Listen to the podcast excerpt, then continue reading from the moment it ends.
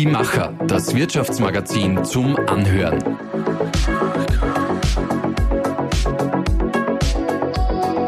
Und hier ist dein Host Susanna Winkelhofer. Sie war eine Ausnahmepersönlichkeit, eine bemerkenswerte Frau und ein Paradebeispiel für Authentizität, Beständigkeit und Mut zur Veränderung. Queen Elizabeth II. Ihr Tod war für viele ein Schock, doch sie hat dauerhafte Spuren hinterlassen. Spuren und einige Denkanstöße für Führungskräfte. Barbara Stöttinger, Dekanin der WU Executive Academy, hat sich genauer angesehen, was ihre besondere Führungsstärke ausgemacht hat und warum sie nicht nur für vergangene, sondern vor allem auch für zukünftige Generationen von Führungskräften ein großes Vorbild ist. Liebe Frau Stöttinger, ich freue mich sehr, dass ich hier bei Ihnen an der WU Executive Academy zu Gast sein darf, während Sie gleichzeitig zu Gast bei uns im Podcast sind. Ja, vielen Dank, dass Sie nach Wien gekommen sind. Was würden Sie denn machen wollen, wenn Sie für einen Tag lang die Königin von England wären?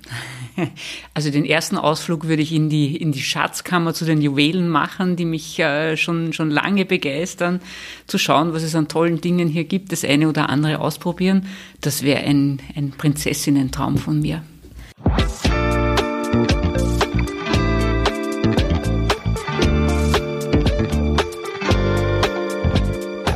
Wir starten mit unserer Aufwärmrunde, mit unserem Gedankensprung, sieben kurze Satzanfänge. Eine Frage, die ich der Queen gerne noch gestellt hätte. Ich hätte sie nach ihrer Leadership-Philosophie gefragt. Der Führungsstil der Queen in drei Worten. Gelassenheit, Servant Leadership, also dienen und den großen Blick aufs Ganze nicht zu verlieren. Überrascht hat mich die Queen am meisten als? In der Art und Weise, wie sie Kontinuität ausgestrahlt hat, aber sich an neue Zeiten angepasst hat. Drei Dinge, die Prinz Charles wohl anders machen wird als seine Mutter. Er wird sicher seinen eigenen Leadership-Stil haben, der seiner Persönlichkeit entspricht. Ähm, er wird auch in einer anderen Zeit sein Amt antreten oder ausüben, als seine Mutter das getan hat. Und ja, ich glaube, er wird sich auch äh, anderen Herausforderungen stellen. Die Monarchie ist nicht mehr aus meiner Wahrnehmung so, wie sie unter ihrer Regentschaft war. Leadership in Zeiten wie diesen bedeutet? Eine spannende Challenge. Eine große vor allem, oder? Eine große, äh, aber man wächst mit den Aufgaben. Ein Fehler, den Führungskräfte oft unbewusst machen. Da bin ich immer auf der Seite der Führungskräfte, weil die Herausforderungen im Moment unheimlich groß sind und Fehler einfach zum Arbeiten dazugehören. Nur wer nicht arbeitet, macht keine Fehler. Und insofern ein großes Herz und da gibt es nichts, was ich hier ankreiden würde. Was ich mir selbst von der Queen abschaue? Also was mich beeindruckt hat, ist schon die Art und Weise, mit, wie sie mit Symbolik umgeht, ohne sich ins Tagesgeschäft einzumischen.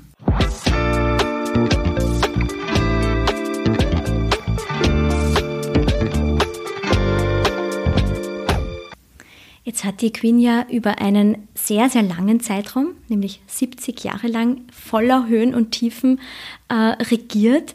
Wie hat sie es denn geschafft, in, über so viele Jahrzehnte eine derartige Resilienz und Anpassungsfähigkeit zu entwickeln?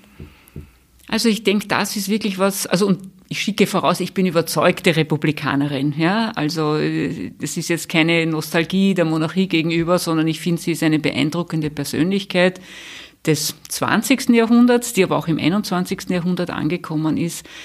Und das ist sicher etwas, was man von ihr lernen kann, wenn man sich diese ganzen Krisen in ihrem Leben anschaut, die sich rundherum getan haben, auf politischer Ebene, wirtschaftlicher Ebene. Sie kommt aus der Zeit des Zweiten Weltkriegs, hat viel mitgesehen und miterlebt, ähm, auch persönliche und private Krisen mitgemacht und trotzdem resilient zu bleiben. Ich glaube, das ist was, was man sich von ihr abschauen kann. Und wie sie es gemacht hat, ist, glaube ich, schon mit einem sehr großen Pflichtbewusstsein und vielleicht auch dem Weitblick von 70 Jahren Regentschaft zu sagen, ich habe alles schon mal in der oder einer anderen Form erlebt, ich weiß, wie ich damit umgehen kann.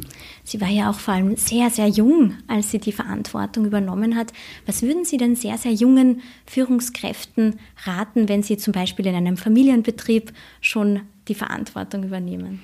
Also ich glaube, diese, diese Analogie zum Familienbetrieb passt ganz gut zur Monarchie. Sie hat ja sozusagen die Regentschaft von ihrem Vater übernommen.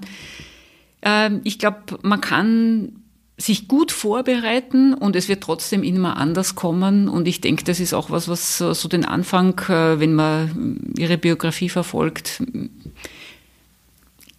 auszeichnet, ja, zu sagen, sie wurde natürlich in einer gewissen Art und Weise erzogen, herangeführt an das Amt, aber dann, als sie es ausüben musste, war äh, einfach so quasi schnell reagieren gefragt und dann einfach mit Mut und Zuversicht und der notwendigen Bescheidenheit an die Dinge ranzugehen und sich die richtigen Berater und Beraterinnen zu holen. Mhm. Das eine ist das, wie man erzogen wird. Das andere sind auch Charaktereigenschaften, die man einfach hat, mhm. die vielleicht auch angeboren sind. Welche sind denn da besonders hilfreich, um, so wie Sie, langfristig geschätzt und erfolgreich zu sein? Also ich denke, das, was wir von ihr wissen, ist, dass sie einfach eine sehr konzentrierte Arbeiterin war, immer gut vorbereitet, ganz gleich, um welches Thema sich gehandelt hat. Und das zeigt für mich auch so eine, eine gewisse Bescheidenheit oder Humbleness vor der Aufgabe, ja, ob ich jetzt mit, mit äh, einem Premierminister, Premierministerin zu tun habe oder ob ich äh, ein Spital oder eine Charity eröffne oder besuche, äh, das ist mit der gleichen Akribie vorbereitet, mit der gleichen Aufmerksamkeit auch angegangen worden und das finde ich ist schon was, was wir auch als Führungskräfte lernen können. Es gibt keine kleinen Aufgaben, es gibt keine Aufgaben, die weniger wichtig sind. Alles soll der Bedeutung haben, der, der, die dieses Ereignis auch hat. Und ich glaube, das hat man bei ihren Auftritten gespürt. Ja, also sie hat keinen Unterschied gemacht, mit wem sie spricht auf welcher gesellschaftlichen Ebene, von welcher Tragweite dieser Event gerade ist. Und jeder Event hat die Aufmerksamkeit bekommen, der, der ihm auch zusteht. Und das gilt, glaube ich, auch für die Menschen, mit denen sie zu tun hatte. Und dafür wird sie wohl auch äh, von denen, die mit ihr zu tun hatten, sehr geschätzt worden sein. Wir haben vorhin schon kurz über Fehler gesprochen. Wie schätzen Sie denn das ein? Wie ist die Königin mit ihren eigenen Fehlern umgegangen? Also da kann ich jetzt ja nur Zuschreibungen machen aus dem, was wir von den Medien wissen, ja. Äh, ich glaube, dass das, was sie dann letztendlich ausgezeichnet hat oder das, was sie äh, vielleicht auch zu der Ikone gemacht hat, die sie letztendlich auch geworden ist, ist schon so eine gewisse Beharrlichkeit, zu Dingen zu stehen, aber auch den Zeitpunkt zu erkennen, wann es Zeit ist, Fehler einzugestehen oder, oder neue Richtungen zu geben. Ja, also das, was in dem Kontext immer angeführt wird, ist sozusagen die Situation mit, äh, mit ihrer Schwiegertochter, Prinzessin Diana, äh, wo sie ja lange Zeit nicht wirklich so reagiert hat, wie man sich das von ihr erwartet hätte. Und dann aber in dem Moment die richtigen Worte für viele gefunden hat, um diesen Fehler so dastehen zu lassen, wie sie das gerne auch darstellen würde, aber auch tatsächlich äh, eine, eine andere Wendung genommen hat. Und das, glaube ich, ist auch das, was wir von ihr lernen können. Ich komme jetzt stärker aus dem Marketing, ja. Also für mich ist sie ein Beispiel der modernen Markenführung. Wir kennen sie aus den 1950er und 1960er Jahren. Wir kennen sie aber auch aus äh, der unmittelbaren Vergangenheit. Sie steht für Kontinuität, aber eine, die sich immer angepasst hat. Und das finde ich ist die, die, das Bemerkenswerte an, an Marken, die so lange äh, um uns sind. Ja, denken Sie an den kommerziellen Bereich. Äh, sie sind immer vertraut, aber sie passen sich sanft in einer modernen Zeit auch an. Wie sind Sie überhaupt auf die Idee gekommen, das Führungsverhalten der Queen zu analysieren? Wie ist das passiert? ähm, also das, was wir spannend gefunden haben, ist, dass eigentlich so quasi das Ereignis ihres Ablebens so großes mediales Echo gefunden hat. Ja, also es gab Statistiken, dass drei bis vier Milliarden Menschen äh, diesem Begräbnis in irgendeiner Form beigewohnt haben. Ja. Und da war schon die Frage, wie kann jemand so viele Menschen offensichtlich erreichen und mobilisieren? Und was hat diese Person ja, äh, für die für uns alle, warum hat sie so eine Wirkung? Und da haben wir eigentlich schon daran gedacht, dass das auch ihr Wirken, ihr Leadership ist. Und nachdem wir mit Führungskräften zu tun haben, Führungskräfteentwicklung ein großes Thema bei uns ist, haben wir uns einfach dann angeschaut, was können wir von ihr lernen. Wieder als, als überzeugte Republikaner, aber von einer Person, die für ihre ja, für ihre Zeit einfach diese besondere Wirkung hat.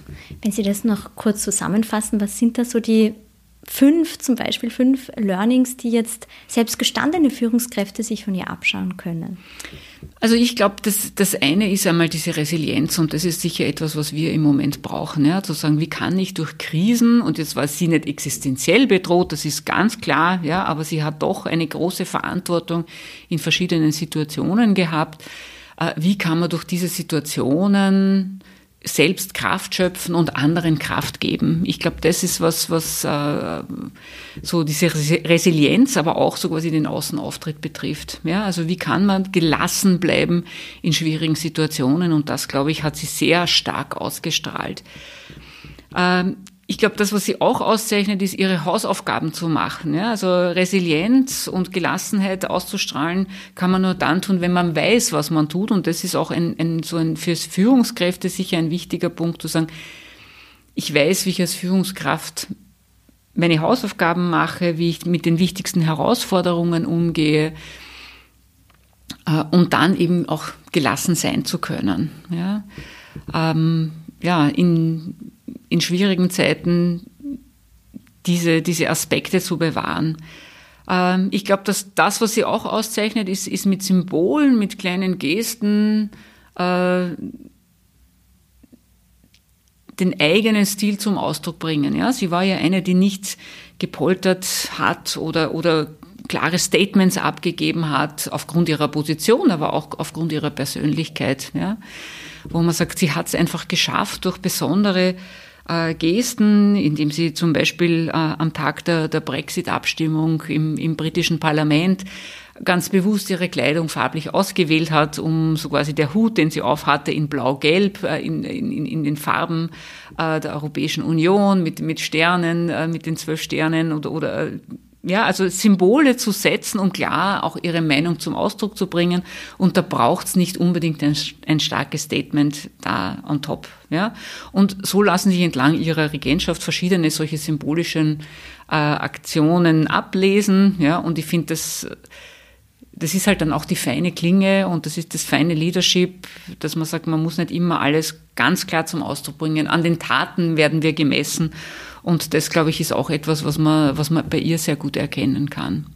Also das, was ich, was ich, wenn man sagt Resilienz und, und persönliche und private Krisen, was ich schon auch sehr bewundert habe, ist, äh, sie war ja lange mit ihrem Mann verheiratet, der einer ihrer wichtigsten Ratgeber war und man hat schon gemerkt, dass das etwas ist, äh, was, was sie natürlich als Person, und sie ist ja nicht nur eine Königin, sondern auch Mensch gewesen, sehr betroffen hat, aber mit dieser Disziplin und ich glaube, die hilft auch oft über Krisen vielleicht hinweg und, und führt zu dieser Resilienz, gewisse Verhaltensmuster einfach beizubehalten, auch wenn es schwierig ist. Ja? Und äh, aus diesen Mustern und aus diesem, ähm, wie gehe ich an Dinge heran, auch die Kraft zu schöpfen, über diese Situationen hinwegzukommen. Ja, also diese Gewohnheiten beizubehalten, um stabile Anker im eigenen Leben zu haben, die einem gerade über diese Situationen hinweghelfen und damit auch eine, eine Vorbildfunktion für viele andere zu haben, die vielleicht nicht gerade diese Stärke haben oder aufbringen können. Ja, und das, glaube ich, ist sicher was, was man von Führungskräften, äh, was man von ihr als Führungskraft lernen kann. Ähnlich wie in einigen Königshäusern findet man in manchen Betrieben noch immer hierarchisches Denken und eingefahrene Strukturen vor. Wie können denn junge Frauen dabei auf sich aufmerksam machen, um den nächsten Karriereschritt zu setzen?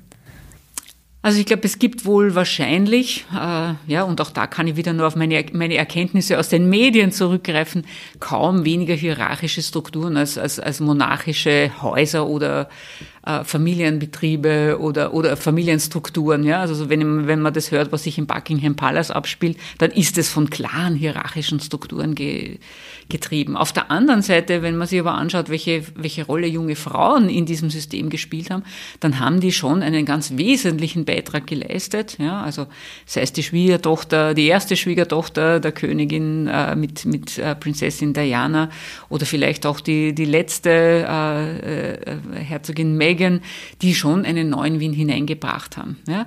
Man sieht aber auch gleichzeitig nicht nur, welche, welche Kraft diese Frauen haben, aber wie viel Kraft es sie eigentlich auch kostet. Ja. Also auch hier wieder aus den Medienberichten entnommen, äh, ist es ja für beide schon eine große Anstrengung gewesen, diese Reformkraft zu setzen. Äh, und ich glaube, da muss man sich vielleicht, und das ist, das ist vielleicht was, was man äh, jetzt von, äh, von der zukünftigen äh, Königin, ja, wenn man an die, an die, an die äh, Herzogin Kate denkt, von ihr vielleicht lernen kann. Sie hat, sie hat möglicherweise das Rezept gefunden, einerseits neue Akzente zu setzen, aber nicht so weit hinauszugehen, dass es immer noch verträglich ist für das Haus, ja, also diese Balance zu schaffen. Also wenn wir die Gegenpole mit, mit Megan und Diana setzen wollen, dann ist Kate vielleicht eine, die auch viel dazu beigetragen hat, dass es ein neues Image gibt, aber einen guten Mittelweg gefunden hat, sich in dieses System einzufügen. Ja, und das ist vielleicht auch das, was wir lernen können. Äh, es braucht vielleicht eine Evolution, weniger Revolution und ein gutes Austarieren, aber das sind ja Frauen, wird ja oft zugeschrieben, dass wir diese, diese Fähigkeiten haben, hier, hier wirksam zu werden. Ja? Es setzen auch schon einige auf diese Fähigkeiten, die WU, die Executive Academy, die TU Wien. Äh, was muss denn passieren, damit auch die großen ATX-Konzerne hier nachziehen? Ach, das ist eine, eine spannende Frage, die sich, glaube ich, jetzt nicht nur an den Universitäten äh, entzündet und abspielt. Ich glaube, äh, dass das, was man, also zum einen muss man sagen, es hat sich viel getan äh, über die letzten 20, 25 Jahre. Das wäre so der Zeitraum meiner beruflichen Karriere. Äh, auf der anderen Seite wissen wir auch, dass noch viel zu tun ist. Äh, ich glaube, es braucht das Bewusstsein, ich glaube, es braucht die Aufmerksamkeit, äh, ich glaube, es braucht vielleicht an der einen oder anderen Stelle auch die, die Verpflichtung, ja, wenn wir in Richtung Quote denken. Und Quote heißt für mich, die Türe aufzumachen für Frauen, die die Möglichkeit haben, hier einzusteigen. Auf der anderen Seite wird man dann im Job auch unter Beweis stellen können und müssen, dass man diese aufgemachte Tür tatsächlich auch nützen kann.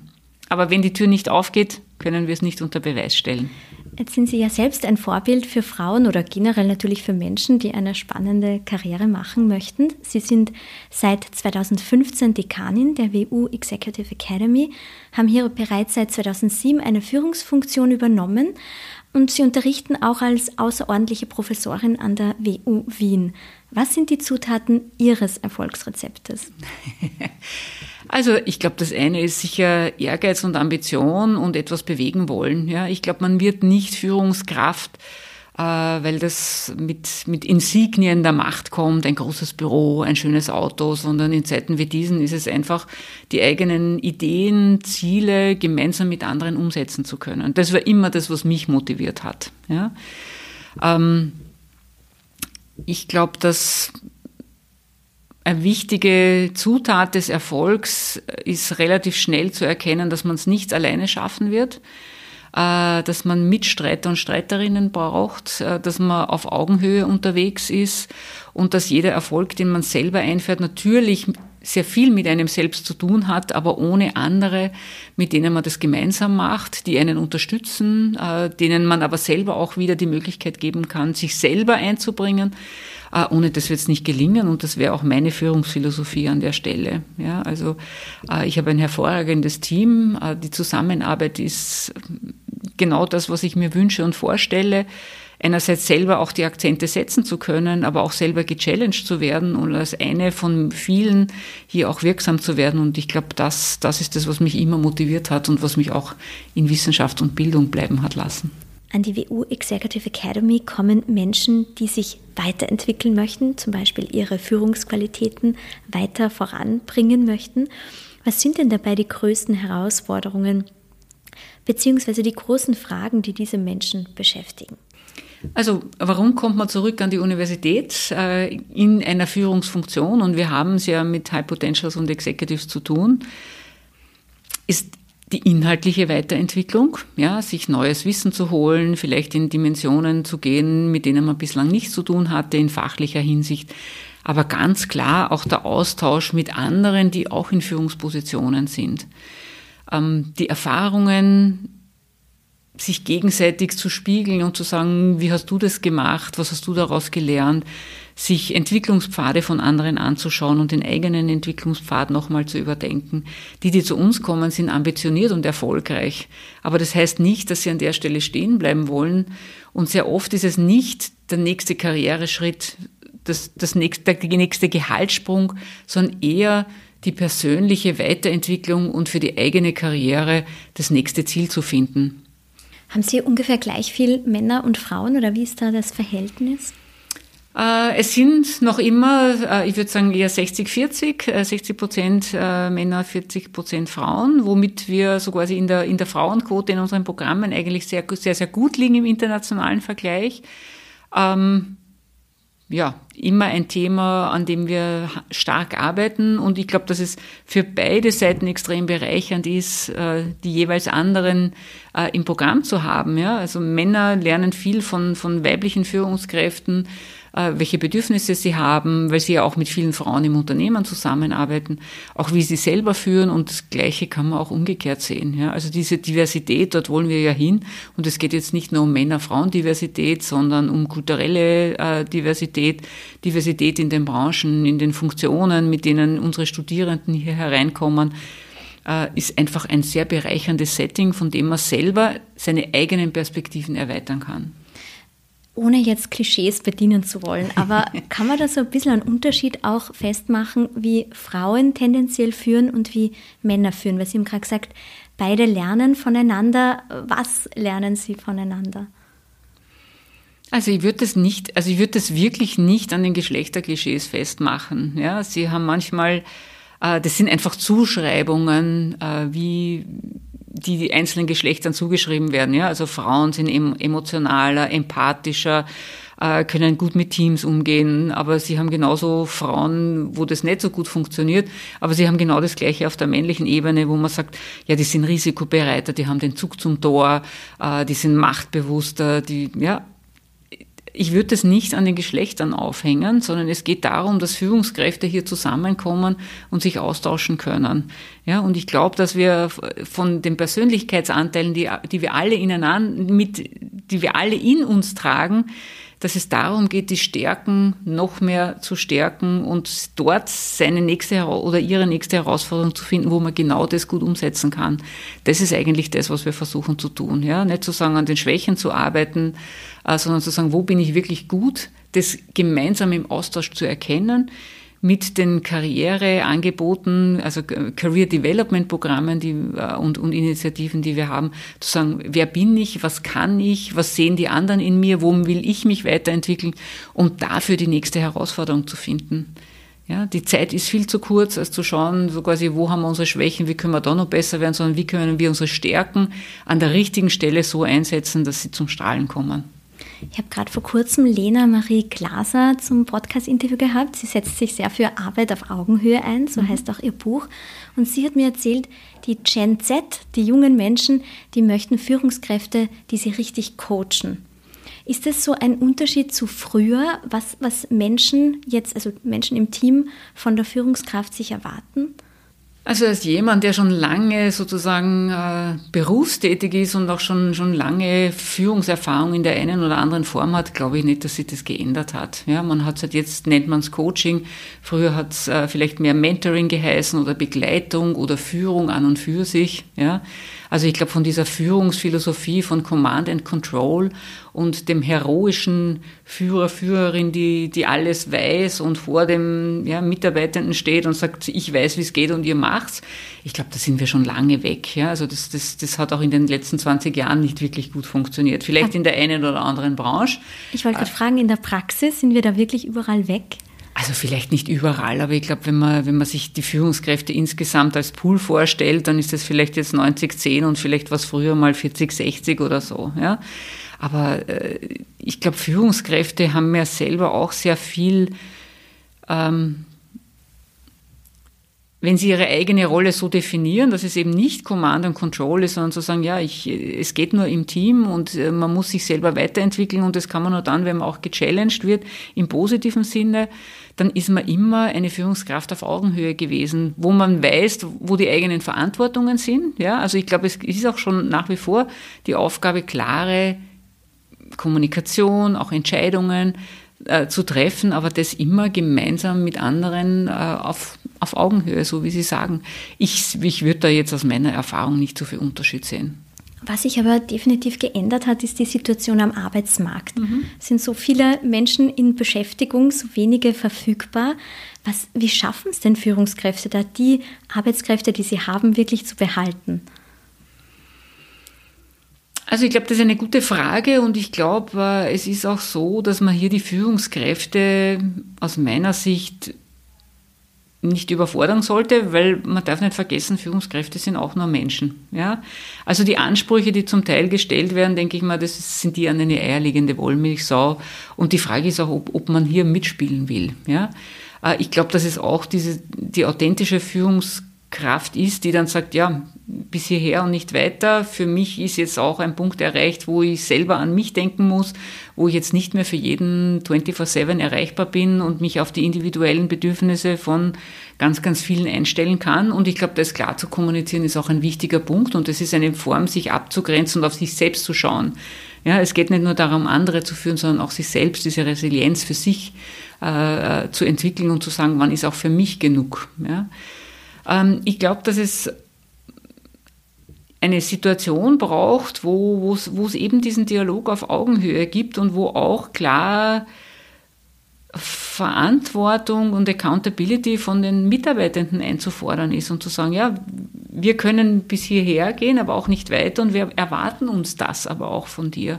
Und ich würde das auch als positiven Schritt in die Entwicklung von jungen Talenten sehen, ja, die sagen, ja, die brauchen ja auch eine klare Ansage, was ist, was wird von ihnen erwartet. Ja? Und wenn sie das dort in dem Unternehmen für sie nicht passt, dann, dann werden sie weiterziehen. Aber ich glaube, es, diese Betüdelung unter Anführungszeichen, alle Wünsche und Träume zu erfüllen, äh, wir sind nicht Eltern, wir können keine Elternrolle übernehmen, wir sind Führungskräfte, wir können eine Coaching- und eine Mentoring-Funktion übernehmen und dafür sind wir da und das ist unsere Aufgabe. Aber ich glaube, man muss auch gewisse Grenzen setzen, wo man die jungen Kolleginnen und Kollegen äh, einfach ein, auch selbst an sich arbeiten und entwickeln, dass sie die Dinge abholen, die sie im Unternehmen abholen können, aber auch die Dinge woanders abholen, die woanders ihren Platz haben. Aber auf der anderen Seite, ich habe ja nicht nur mit erfahrenen Führungskräften zu tun. Ich unterrichte an der Wirtschaftsuniversität Bachelor-Studierende und Masterstudierende in ihren frühen Zwanzigern. Äh, ich glaube, hier haben wir wirklich als Führungskräfte einfach die Aufgabe, ihnen diese Guidance zu geben, dass sie ihren Weg gut machen können. Und das, das unterscheidet sich nicht von der Situation, wie ich damals angefangen habe. Dort hätte ich mir genau die gleichen Dinge erwartet. Die Situation ist ja jetzt für uns alle eine sehr unsichere. Jetzt zum Abschluss noch die Frage an Sie, welches Werkzeug oder welche Werkzeuge würden Sie Führungskräften mitgeben, um jetzt die nächsten Monate oder auch Jahre gut ähm, durchstehen zu können oder die Firma gut durchzubringen? Also ich glaube, äh, ich kann meine Erfahrungen teilen, ohne jetzt gute Tipps äh, oder das, die, die, die Glaskugel zu haben, was braucht's. Ja. Ich glaube, es ist wichtig, auf sich selbst zu schauen als Führungskraft, äh, an der eigenen Resilienz zu arbeiten, äh, Optimismus zu haben. Ja, trotz all der Herausforderungen muss man ehrlich sagen, und ich komme viel in der Welt herum, Österreich ist immer noch privilegiert in der Ressourcenausstattung, äh, in der Situation, in der wir sind. Es ist nicht einfach, aber es gibt ganz viele Länder, wo, wo Menschen unter ganz anderen Bedingungen leben. Ja, also sich dessen auch bewusst zu sein, dass wir privilegiert sind. Ich glaube, gute Führungskräfte zeichnen sich einfach in schwierigen Situationen aus. Ja, Schönwetterkapitäne und Kapitäninnen gibt es genug. Äh, das aber auch als positive Herausforderung zur eigenen Weiterentwicklung zu sehen. Äh, ich glaube, wir haben viel aus den letzten zwei, drei Jahren gelernt. Die Learnings und das positive Gefühl, dass wir Krisen gut durchstehen können, sollte uns eigentlich in die nächste Krise mit Zuversicht führen. Äh, und was hilft? Da bin ich jetzt sozusagen äh, bei meinem Kernberuf angekommen. Bildung, Weiterbildung, sich austauschen mit Menschen äh, in, in solchen Lernreisen. Das ist ja das, was unser Hauptberuf hier ist. Nicht nur Wissen zur Verfügung zu stellen, sondern Menschen, die interessiert sind, sich weiterhin zu entwickeln, zusammenzubringen, von denen zu lernen, wie sie Krisen bewältigen. Da haben wir gesehen aus den letzten zwei, drei Jahren, dass das extrem viel Potenzial hat und, und viel Wirkung zeigen kann das ist das, was ich an der Stelle mitgeben könnte. Vielen Dank. Ich glaube, Sie haben sehr, sehr viel mitgeben können an ich Führungskräfte, hoffe. an jene, die es mal werden möchten. Dankeschön. Mut und Zuversicht. Ein schöner Schlussappell. Danke. Vielen Dank.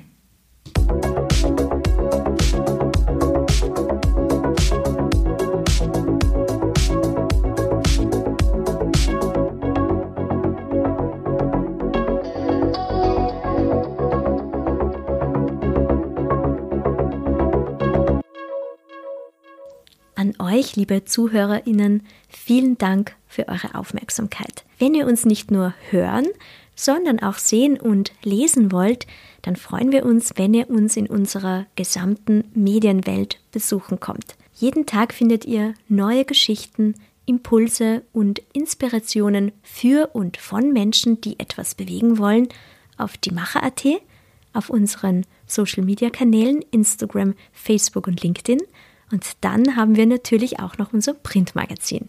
Wir sind gespannt auf euer Feedback. Bis bald, euer Die Macher-Team.